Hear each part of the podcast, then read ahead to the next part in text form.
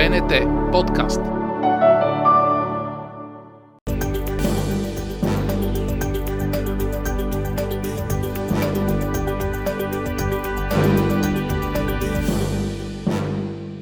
Здравейте, аз съм Надя Обретенова.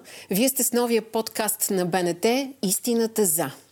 В него предстои да ви правим съпричастни към истината, такава каквато я виждат тези, които ще застанат от другата страна на микрофона.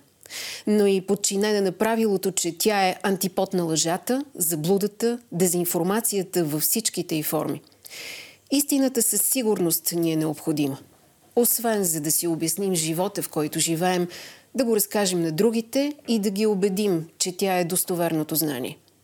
За нас, журналистите, истината са фактите, неизкривени от субективната преценка на участниците в събитията, случките и историите. Информационният хаос, в който живеем, трудно се поддава на обобщение. Затова в истината за ще ви предлагаме срещи и разговори, които да са нещо като пътеводител в лабиринта от информация. Днес в първия брой на истината за на микрофона срещу мен застава един журналист с позиция и особена чувствителност към стойността на фактите. Даниел Чипев, който знае как бие сърцето на Ньюзрума на БНТ 24-7. Здравей! Здравей! И добре е дошъл в първия брой. Радвам се, че на мен ми се пада честа да съм първия гост в подкаста, който ти така отдавна искаш да а, направиш. Аз мятам, че той ще бъде интересен много за а, слушателите и зрителите, преди всичко слушатели, а, защото те ще вникнат в а, онази част на професията, която принципно смятаме, че а, всички знаем за нея, всички знаем, че трябва да е така, но много малко хора си дават сметка какво ние извършваме зад екрана или зад това, което публикуваме. Какво за теб са фактите? Фактът започва там, където намаляват споровете за нещо, дали е така. Колкото по-малко спорим и успорваме нещо, толкова повече се доближаваме до някакъв факт, защото, как се казва, факт е или черен, или бял, но има винаги нещо по средата и тогава почваме да спорим за истината.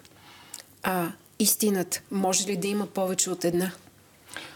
О, всеки има своя собствена истина, всеки смята, че е прав и може би това е плюса на нас хората, че можем в спора за истината да откриваме някакъв компромис и допирани точки. Смятам, че фактът е един, но а, истината за фактите може да бъде различна. Как в БНТ изграждаме достоверното съдържание? В БНТ отдавна имаме традиция а, и основополагащи принципи, които са свързани с това да проверяваме информацията, която излъчваме. Това се случва от десетки години, не се случва от а, година, две или от три, откакто, беше, откакто стана модерно да се прави факт-чек. Тоест, а, ние винаги сме се стремяли а, да излъчим достоверна информация, дори това да ни забави. Ти знаеш много добре, че едно от нашите правила, ако трябва ще забавим публикуването и съобщаването на информация, но ние трябва да сме убедени, че има нещо достоверно в нея, да я проверим от няколко източника, не просто да я прочетем. И не веднъж сме го правили. Разбира се, много пъти сме го правили, но нека да отворя една скоба и да кажа, че и ние не сме застраховани от това да не допуснем грешка, защото в момента сме заляти от толкова много източници на информация. И това може би е най-голямото предизвикателство в момента към нашата професия. Не, че ние сега започваме да проверяваме това вярно ли или не е вярно. Просто а, сега източниците на информация са много повече, отколкото преди 5-10, а да не говорим ли 15 и 20 години, когато както се казваше, имаше един телефон, на който се обаждаш на а, хора от институциите, които са ти познати, имаш вестници, които излизат 24 часа по-късно, имаш 2-3 информационни агенции. Сега всеки един от нас, от нас разбира се, но всеки един от нашата аудитория, от а, а, нашите а, зрители и слушатели, всеки един от тях е журналист, всеки един от тях създава а, съдържание и ни изпраща информация и ние всичко това трябва да проверим по някакъв начин. И от а, там идва новото предизвикателство да изработиме правилата, по които всяка една информация, която достига до нас, да бъде проверена. Имаме още едно предизвикателство обаче. да покажем на аудиторията, защото ние все пак сме професионалисти, знаем как се върши тази работа, да покажем на аудиторията това, което стига до тях, дали е вярно или не. Защото една информация, един видеоклип, една снимка, тя е достигнала до мен и до теб, но по същия начин е достигнала, да кажем, още до 5000, 10 000, 100 000, 500 000 души. И важното е дали това е вярно, не е вярно, защото ние с теб можем да преценим и от един поглед понякога, но така ли е при всички хора. Еми, очевидно не е така. И за това ние, както казах, сме нещо като пътеводител на нашите зрители. Изградихме такава платформа, БНТ проверено. Разкажи малко за нея, за тези, които никога не са я отваряли или тези, които се колебаят. Тя наистина ли е най-достоверната информация, до която ние можем да достигнем? Аз за това уточних какво е предизвикателство в момента, когато ни залива информация, защото БНТ проверено не е единствената платформа, в която ние предлагаме проверените, ни факти, проверените факти и достоверна информация. Това ние го предлагаме във всички наши информационни платформи, на BNT News BG на приложението BNT News. Разбира се, в посвета и у нас, до там, докъдето а, и във всички платформи в ефира можем да достигнем, защото това не е много лесна задача, ние да сме убедени абсолютно, че това, което съобщаваме е вярно. БНТ проверено е част от а, а, нашето съдържание на Нюзрума, което се концентрира върху проверяването на конкретни а, информации, които се публикуват в а, социалните мрежи, които заливат аудиторията. И а, БНТ проверено е специален формат, който се води по определени правила, както знаеш. Има си принципи. Тоест, ние не проверяваме всичко. Проверяваме определена информация, достигнала до огромен брой читатели, до, да има голяма рич в социалните мрежи. След това преценяваме това дали е а, проверимо, т.е. това дали не е просто изказване, дали не съдържа факти в него, дали можем тези факти да ги засечем, както се казва, с конкретни данни, с мнение на експерти, с а, допълнително проучване. И след това, разбира се, в крайна сметка, ние показваме един резултат, в който дори квалифицираме по някакъв начин информацията, т.е. тя вярна ли е, манипулативна ли е, фалшива новина ли е, сатира ли, така, всички тези а, скали. Тоест, БНТ проверено е специален формат, който се концентрира върху проверката на определени факти. Но БНТ проверява фактите от години и продължава да ги проверява преди да ги излъчи. Да, това е личи и от доверието, което има от страна на зрителите и въобще от страна на аудиторията. БНТ наистина е с голям, голямо доверие. И точно за това, го, това то е пак двояко. За да не предадем това доверие, ние спазваме тези принципи, а и ние го имаме, защото в годините сме го изградили, нашия екип, нашите предшественици и така нататък. Знаеш ли коя ми е най-любимата проверка? Колко Коя? струва кюфтето в Народното събрание? Не само на теб, изглежда тя е, как се казва, любима на много а, а, от а, хората, които от нашата аудитория. А, Виж сега, колко струва кюфтето в Народното събрание е само началото на тази проверка. Всъщност, Майя Димитрова установи механизма, по който може да бъде а, зле поставен един човек. Не казвам дори политик, защото тук се касае конкретно за един политик и за Настимир Ананиев. Ние установяваме това е лесно проверимо отгоре на всичкото, колко струва кюфтето в Народното събрание. Но, но Майя Димитрова успя да а, а, да стигне до схемата, по която определени фейсбук страници, като под, как ска, като под общ изстрел, като, нали, като а, в а, бягането на, на къси разстояния веднага стартира и виждаш как много бързо започва да разпространяват една и съща информация, фалшива в а, случая. И аз мятам, че това е другото предимство на БНТ, проверено и на самия формат, че той показва схемата, по която ние проверяваме. И защо това е важно? Защото ние сме изправени пред още един много сериозен проблем в нашата, в нашата професия. Дори ние да сме направили проверка на фактите, дори да имаме огромно доверие на аудиторията в БНТ и в нашия екип, много често, м- когато покажем, че нещо не е вярно, и че фалшива новина сме залети отдолу с коментари, а не, не, това вие си го измисляте, не, не, това не е фалшива новина. А, това е така наречения когнитивен а, дисонанс, нали, м- характерен за всички нас. Никой не иска да признае а, факта и да промени своя начин, по който е разсъждавал, а, срещайки се с, с истината в очите, с факта в очите, защото той има собствена истина, за да продължа тази а, теза. от тази гледна точка а, м- хората, които разработват факт-чек методите, а, са стигнали до това, а, до това заключение. За да убедим ние нашите, нашата аудитория, че наистина а, заключението ни е точно, трябва да покажем процеса, през който сме минали. Първо, това повишава доверието. Второ, всеки един човек може сам да си изгради този метод на, на проверка вярно ли е или не е вярно. Тук опираме до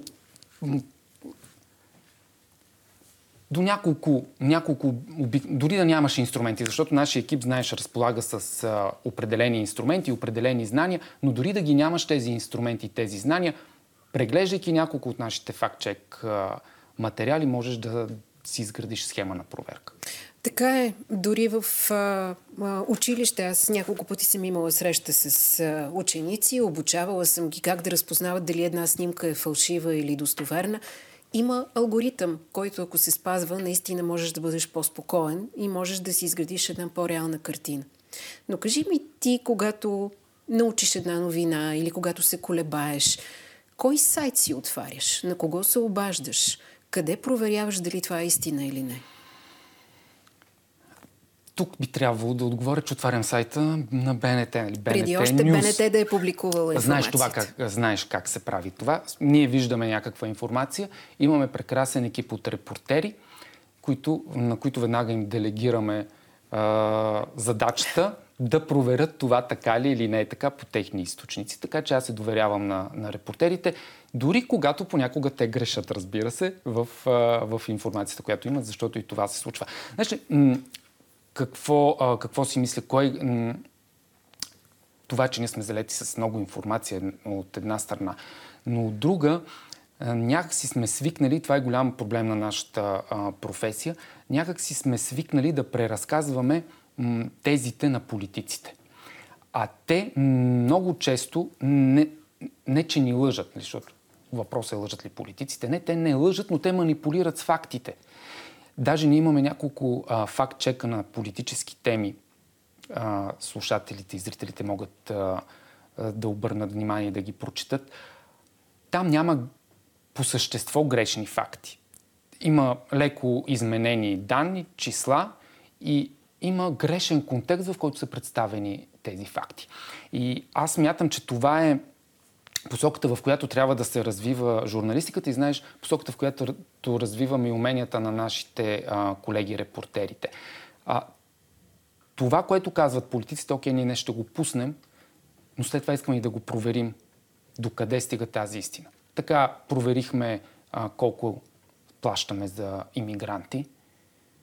Така проверихме има ли наистина кандидати за общински съветници на протестите на енергетиците – и няколко други политически факт-чека имаме. Между другото, това е доста смела задача от а, наша страна и наистина радвам се, че нашите репортери имат тази смелост да го направят. Въпреки, че екипа ни беше посъветван при обученията да избягва политическите проверки, да, проверката и, на политическите твърдения. И между другото в процеса на сертификация, защото това трябва може би да го кажем, трябваше в началото да го кажем. Mm. Това.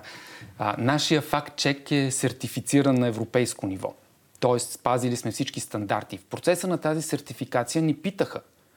О, ма вие имате няколко политически факт-чека, те независими ли са ви? Ние казваме, да, разбира се, че са независими, но те ги провериха и след това ни сертифицираха. Тоест, оказа се, че Това е, знаеш ли, защото в България всеки разбира от футбол и от политика да, и ми се струва, че ние сме абсолютното изключение на журналистическия терен.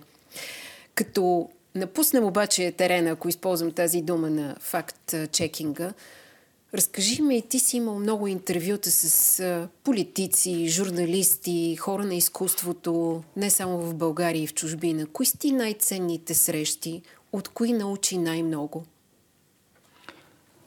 Виж, аз от интервютата... Интервютата имат своята мимолетност. Те са интересни за някакъв определен период от време. Тогава, когато са взети и когато са излъчени. Така че мога да споделя много носталгични а, моменти. Важното е какво научаваш, какво с натрупването остава накрая. А, в момента има много по-интересни срещи всекидневни с хората, с които работим, защото през нас преминава цялата тази информация, всичко това, за което, за което говорим до сега. Така че, м- според мен, хубаво е да се възползваме от този момент и натрупаните знания, иначе какво ли е?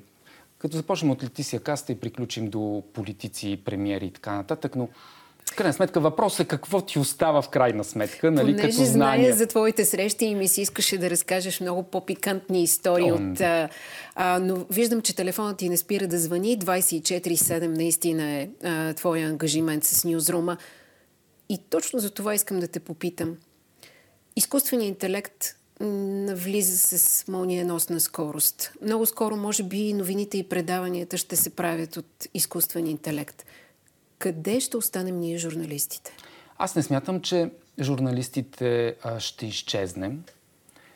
Не смятам, че изкуственият интелект може тотално да замести нашата професия, защото журналистиката е и креативност, и творчество, и талант. При изкуствения интелект това м- все още не е създадено. А, въображение. Защото ти знаеш, че а, в а, много от най-добрите ни формати, в най-добрите ни репортажи, ако искаш, най-хубавите неща са ставали дори в някаква степен случайно. Ние сме пробвали да направим нещо, проваляли сме, пробвали сме да направим друго нещо, без да очакваме какъв урок ще предизвика. И то, и то се е случвало. И се оказва едно от най-добрите неща, които сме правили. И това се дължи на нашето въображение. Какъвто изкуствен интелект да се роди, той няма да има въображение. Може да е креативен, може да е талантлив, може да нарисува нещо. Важно е въображението. Така че не бива да се притесняваме от изкуствения Сега, интелект. Сега от бъдещето ще те върна много, много назад в древността с един въпрос, който е задал Платон в своите диалози. Той казва, как може да убедите тези, които не искат да слушат? Мислиш ли, че днес има хора, за които истината няма значение? Ако се върна на тезата за истината, всеки има своята истина. И според мен тя е от значение за всеки един, неговата си истина. Тук обаче, днес говорим отново и за изкуствен интелект и ме върна назад и каква е истината и кой на какво вярва и така нататък. А, самият човешки мозък се развива много бързо, с уникални темпове. А, самите ние сме залети с страшно много информация. А, около нас са непрекъснато алгоритми. Нали, те дали ще са житейски или ще бъдат на социалните медии, но те ни определят по някакъв начин решенията, начина на мислене и така нататък. А, знае много повече, отколкото знаят нашите родители, нашите баби и дядовци. И знае много по-малко, отколкото ще знаят а, бъдещите поколения.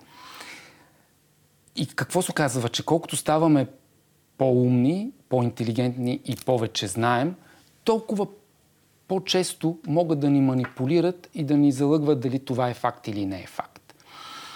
И затова е изключително важно първо да гледаме критично към всичко, което е около нас и второ, най-важното е да знаем, че има и друга истина. И не да приемаме всичко спрямо нашата истина. Ами, благодаря ти. А благодаря ами, ти, ти за благодаря. откровенността и за това, че беше първия гост на Истината за. И предстоят по-интересни срещи, сигурен съм, в този подкаст с другите участници. Благодаря. Така завършваме. Моя следващ гост е Йоанна Миланова, която е репортер в Посвета и у нас и един от хората, които правят проверки на факти в нюзрума на БНТ. Здравей, Йоанна. Добре дошла. Здравей, благодаря за поканата. Радвам се, че съм тук. И аз много се радвам, че те виждам. Първият ми въпрос, може би ще те изненада. С кой цвят асоциираш истината? Асоциирам я с зеленото. Аз съм завършила психология и за мен зеленото е цвета, който успокоява, който ни вкарва в зоната на комфорт, който ни казва, да, можеш да минеш от тук, тук ще си в безопасност, това е твоето сигурно място. Така че зеленото. Мисля, че истината е зелена. А истината и свободата, слагаш ли ги от двете страни на везните и можеш ли да ги изравниш и те равни ли са? Струва ми се, че да.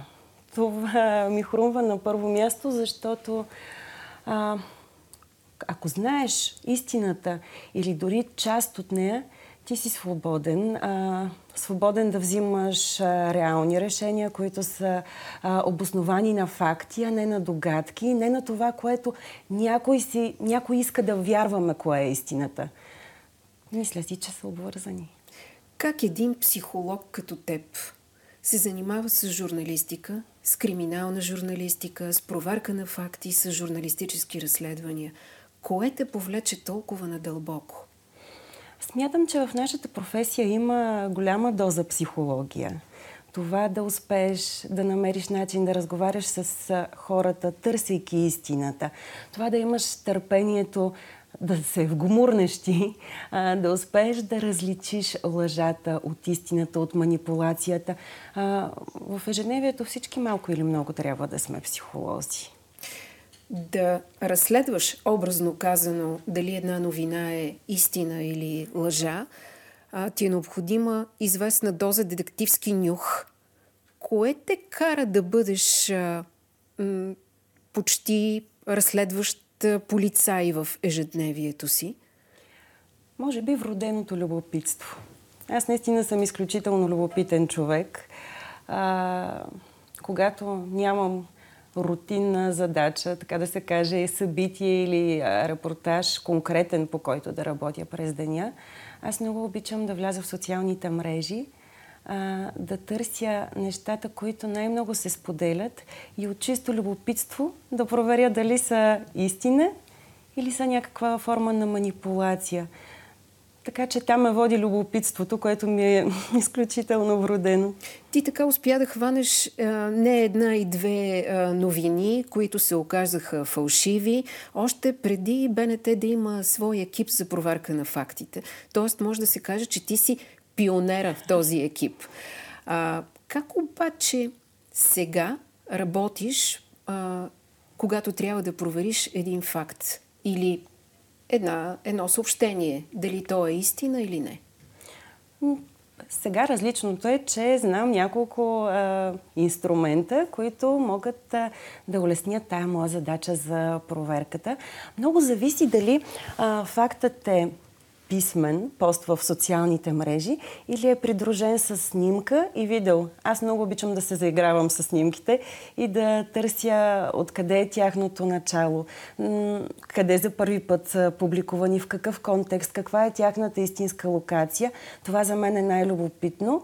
Докато а, писмените постове, те са много по-лесно проверими, защото там просто трябва да седнеш и да четеш. Понякога става дума за 15 минути четене на публичен документ. И така стигаш най-просто до истината с малко помощ от анализатори, които да те насочат, може би, какво, какво стои за тези редове, които четеш.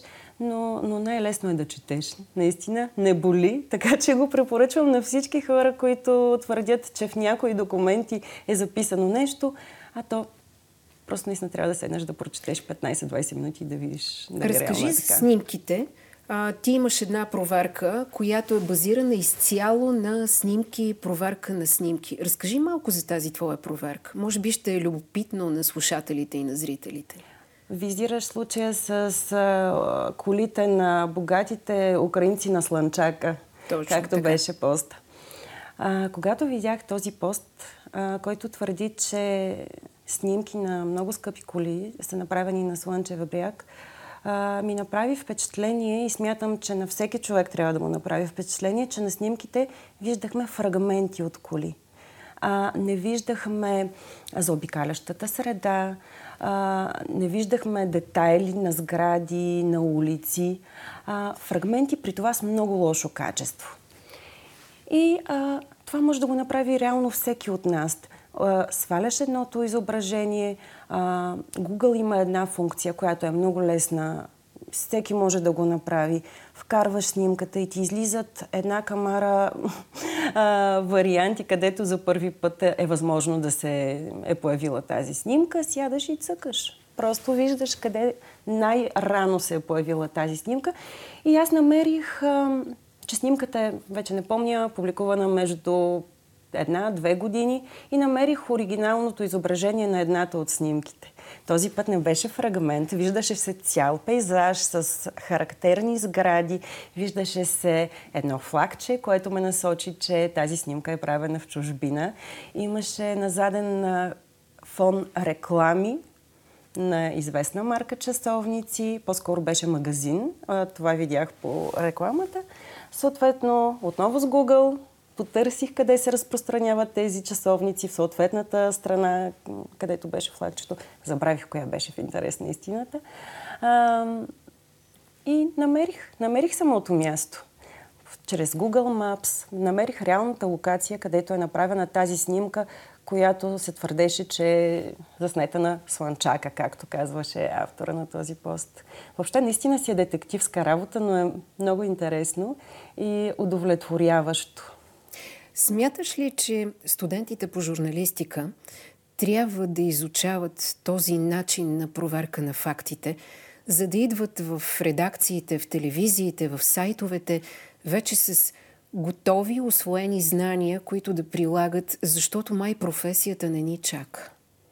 В никакъв случай не ни чака. Иска да сме изключително в крак с времето и ние да сме в крак с технологиите, с инструментите. И за това смятам, да, трябва да наблегнат на това. Ние като журналисти наистина сме длъжни да проверяваме фактите.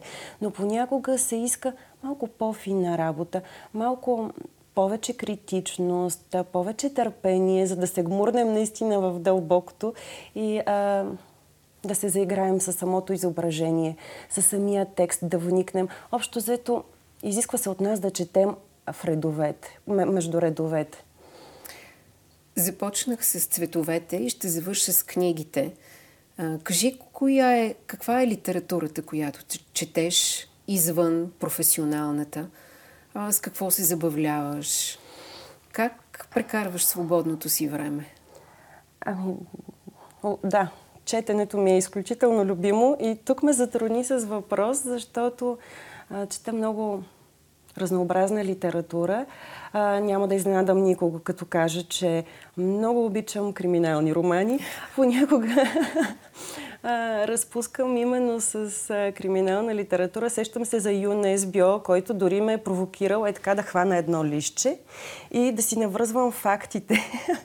нали, да, моето разследване по, според информацията, която той ми дава, докато стигна до последната страница, да видя дали съм успяла да позная нещо. Обичам духовната а, литература, а, книги свързани с религии, които ни карат да се потапяме в различни култури, различно усещане.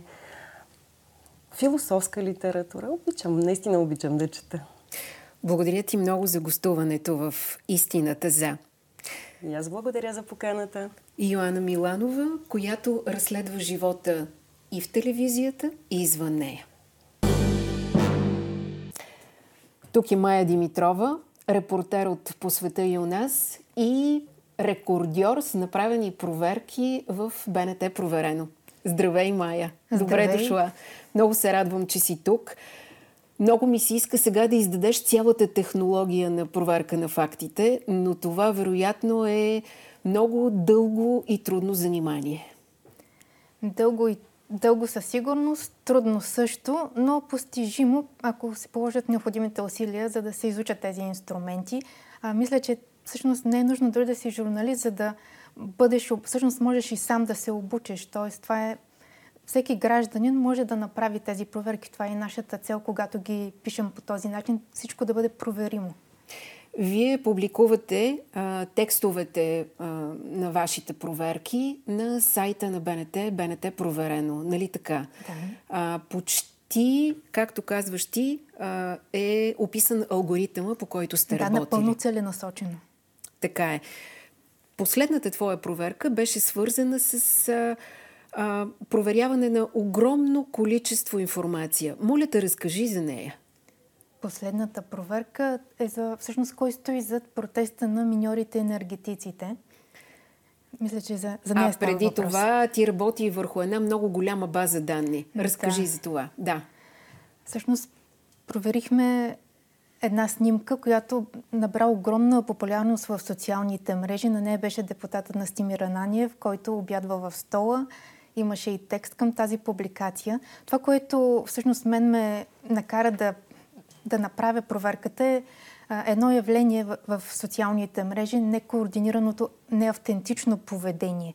Това са съвсем целенасочено разпространение на дезинформация с цел да се повлияе на общественото мнение, което всъщност крие огромна а, обществена опасност, според мен, тъй като променя целият наратив.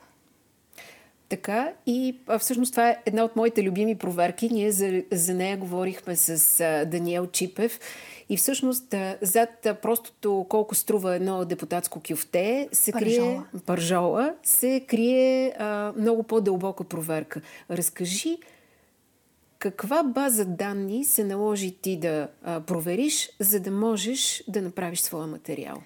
Извън проверката на място в стола на Народното събрание за цените, това, което направих е да проследя как се разпространява тази новина в социалните мрежи. Тоест, проверих кой споделя новината, кога е споделена, тъй като всъщност когато се съпостави времето на а, споделяне на публикацията в различни групи, става съвсем очевидно, че от тук не става въпрос за естествен процес, а за едно много целенасочено поведение, което има своя ефект. Тоест в един и същи ден много потребители в социалните мрежи споделят тази информация. Така ли? Тя става като взрив, като бомба. Всички имат достъп до нея. Абсолютно. Дори не са чак толкова много и самите потребители. Първоначално тя се разпространява от няколко ключови потребители, които я слагат в определени групи буквално на минута по няколко публикации. Оттам нататък вече вторичното разпространение вече става по-естествен процес. Хората, които виждат тази публикация, която изглежда скандално, започват те да я разпространяват и става неуправляем процеса. Без да могат да я проверят. И всъщност ти я провери а, и до какъв извод стигна?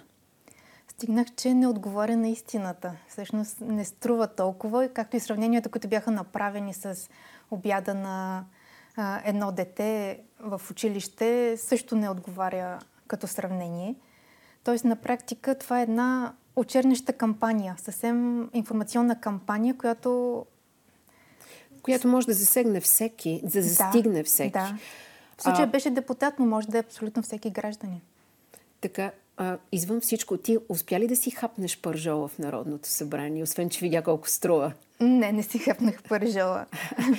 по-любими на всички зрители са депутатските кюфтета, но вероятно да. вече те не са чак толкова модерни, пържолите са. Нямаше кюфтета в менюта този ден.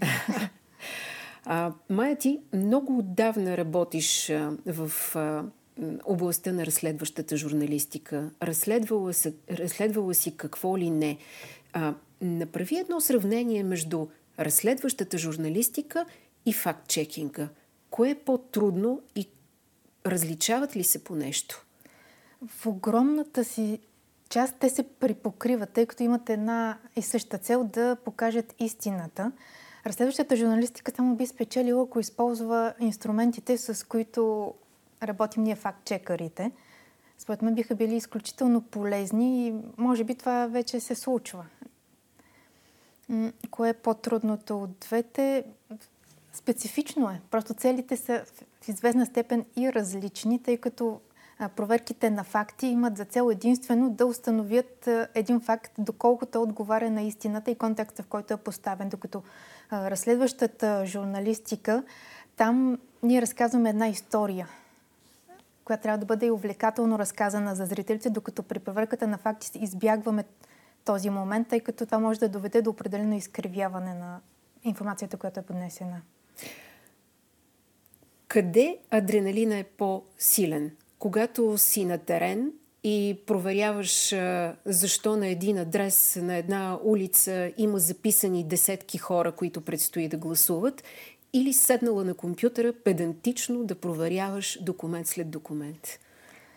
Мисля, че са сравними двете емоции, тъй като и пред компютъра, докато сравняваш бази данни и излиза някакъв много интересен факт, това дава същото вълнение, което когато и на място откриеш нещо интересно. Но пък иначе зад второто стои много повече труд. Стои много труд. Ти си известна с това, че можеш да стоиш на компютъра по 6 часа и да не станеш и да проверяваш документ след документ. Кое ти дава усещането и мотивацията да си толкова опорита и толкова опорито да търсиш истината? Желанието да стигна до отговора. Любопитна съм какво ще стане накрая, когато събера всички данни, съпоставя ги и стигнем до някакви изводи. Хубаво е, когато стигаме до изводи, понякога не стигаме примерно дни работа не могат да се използват, тъй като се оказва, че няма как да бъде анализирана добре информацията и трябва да търсим нов начин и тогава започваме пак от нулата, но това са рисковете на професията. Винаги съм си мислила, че в миналото си била гениален математик. А... Не знам какво ще каже учителката ми по математика, но... Не си ли добра по математика? Ами в момента да, носи ми се такава слава, но литературата беше моят предмет в училище. А, това е изненада дори и за мен. А, литературата, може би българска литература или коя? Разкажи нещо, кое те вълнуваше, когато беше ученик. представяше ли си, че ще се занимаваш с журналистика и то с разследваща журналистика? Да. Тогава всъщност ми се сбъдна и ученическата мечта да бъда журналист в предаването частен случай. Точно това исках и успя да стане. Просто си бях попаднала на мястото, така се чувствах. Знаеш ли, сега разбирам кое е общото между нас двете. Моята мечта, ученическа, беше да стана журналист. И то телевизионен журналист. Може би също като твоят. Страстта, с която човек си върши работата, има ли значение за крайния резултат? Да, защото тя дава мотивацията да се продължи. Тъй като когато процесът на работа е по-дълъг, ако нямаш интерес, просто ще се откажеш. А когато е има любовта към това, което правиш, го правиш. Много ти благодаря за това интервю.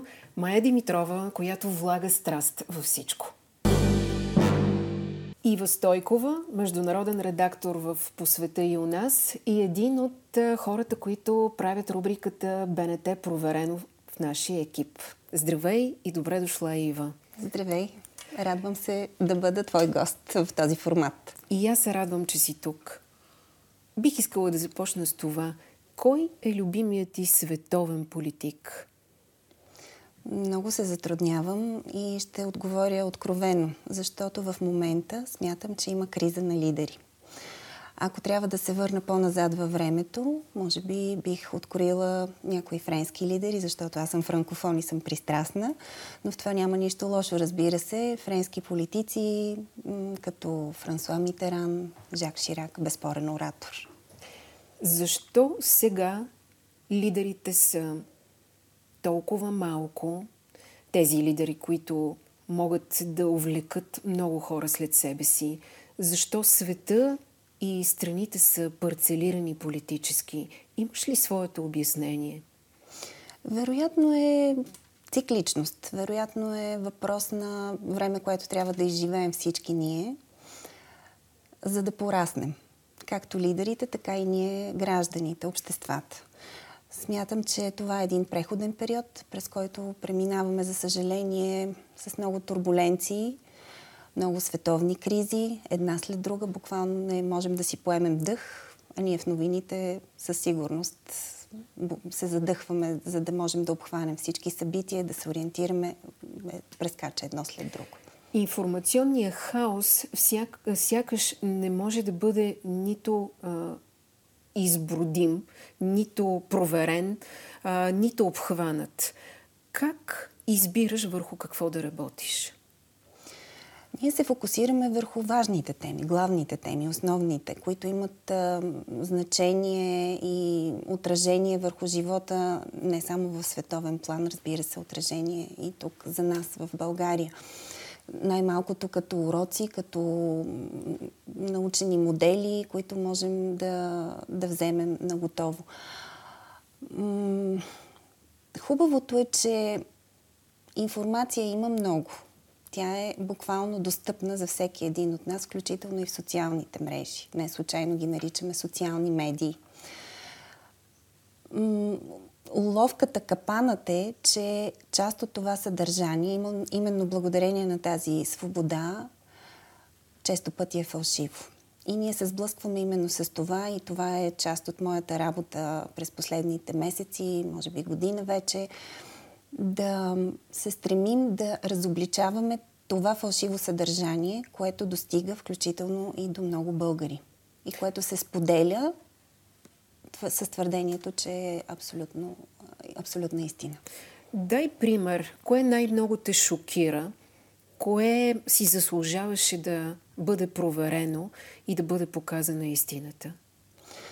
Бих дала последния най-актуален пример, с който се сблъсках в ежедневната ми работа, отразявайки кризата с кораба, отвлечен от йеменските бунтовници. В първите часове, когато липсваха все още достатъчно информация и кадри най-вече, в Твитър се завъртяха видеа с а, пирати, така да ги наречем, така бяха представени, които с лодки превземат кораба, друг кораб, който акостира на пристанище с твърдението, че това е въпросният отвлечен кораб. Слава Богу, разполагаме с достатъчно инструменти, за да можем да проверим дали това съдържание е вярно, защото в първи момент си казваш, вау, това е страхотно, впечатляващо, изключително атрактивни кадри, но те не бяха истински. Те бяха с а, едногодишна давност и със съвсем различен контекст. Даже в единия случай се оказа, че дори става въпрос за друг кораб. От какво ни спасява проверката на фактите? Какво бихме а, излъчили, какво бихме разказали на нашите зрители, ако я нямаше проверката на фактите? Щяхме ли да живеем в един тотален информационен хаос? Дори световните агенции вече се застраховат и казват, да, това видео е снимано там, но не можем да потвърдим кога. Наистина живеем в такова време, когато тази проверка е жизнено важна, за да не се окаже, че сме направили твърдение, което не е вярно и което би могло да има последици, които дори самите ние не бихме могли да подозираме. Какви модели на поведение спазваш ти в твоята работа? Например, виждаш едно видео, виждаш един текст, виждаш една снимка. Какво е първото, което правиш? Не се ли промени много журналистиката вече? Първо проверява достоверността и след това публикува информацията. Слава Богу, ние сме достатъчно професионални за да, и, и имаме професионални източници на информация. Това са световните агенции, до които имаме достъп. Но разбира се, работата винаги е била такава да проверим поне на няколко места, няколко източника, за да сме сигурни, че това е така. Това винаги е било така и мисля, че тук няма нищо ново.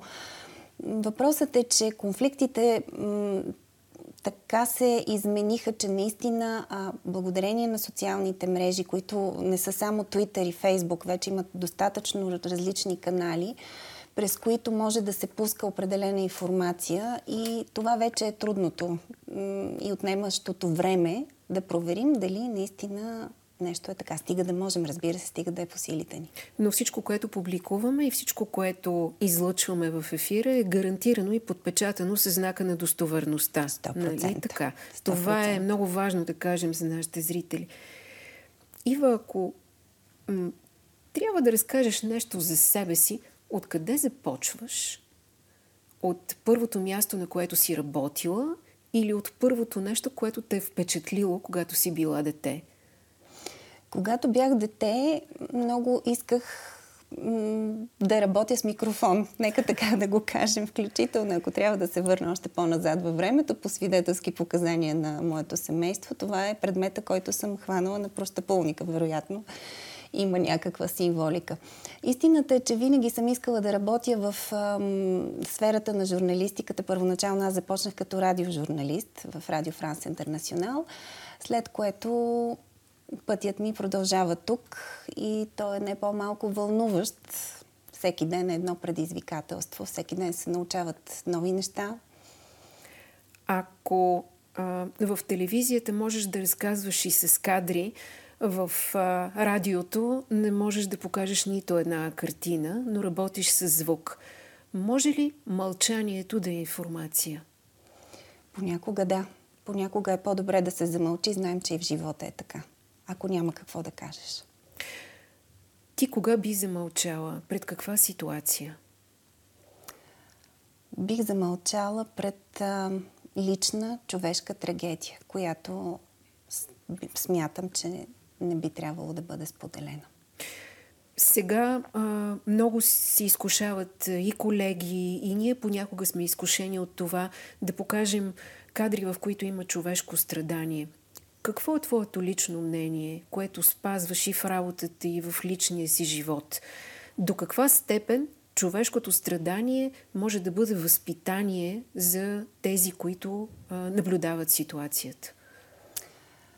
Във всички случаи ние спазваме, знаеш, етични норми и не бихме показали в никакъв случай сцени на насилие или такива сцени, които биха разстроили хората. В крайна сметка нашата аудитория е достатъчно голяма и не бих заложила на това, защото нещо е атрактивно, макар и мъчително и показващо страдание, то да е цената, за да се привлича аудитория. Това е моето лично усещане и начин на работа. Благодаря ти много за а, гостуването в Истината за Ива Стойкова, която спазва всички стандарти, за, които, за която сензацията не е на всяка цена. Така завършва този първи брой на подкаста Истината за. Един а, брой, в който ви разказахме за това как БНТ доставя достоверно съдържание на аудиторията и нещо, което остана между редовете, но е много важно да го кажа накрая, че БНТ е сертифициран европейски факт-чекър и трябва а, да кажем много ясно, че вие, зрителите, можете да ни се доверявате на абсолютно всичко, а което излъчваме и което споделяме на нашите платформи. Аз съм Надя Обретенова. До следващия път.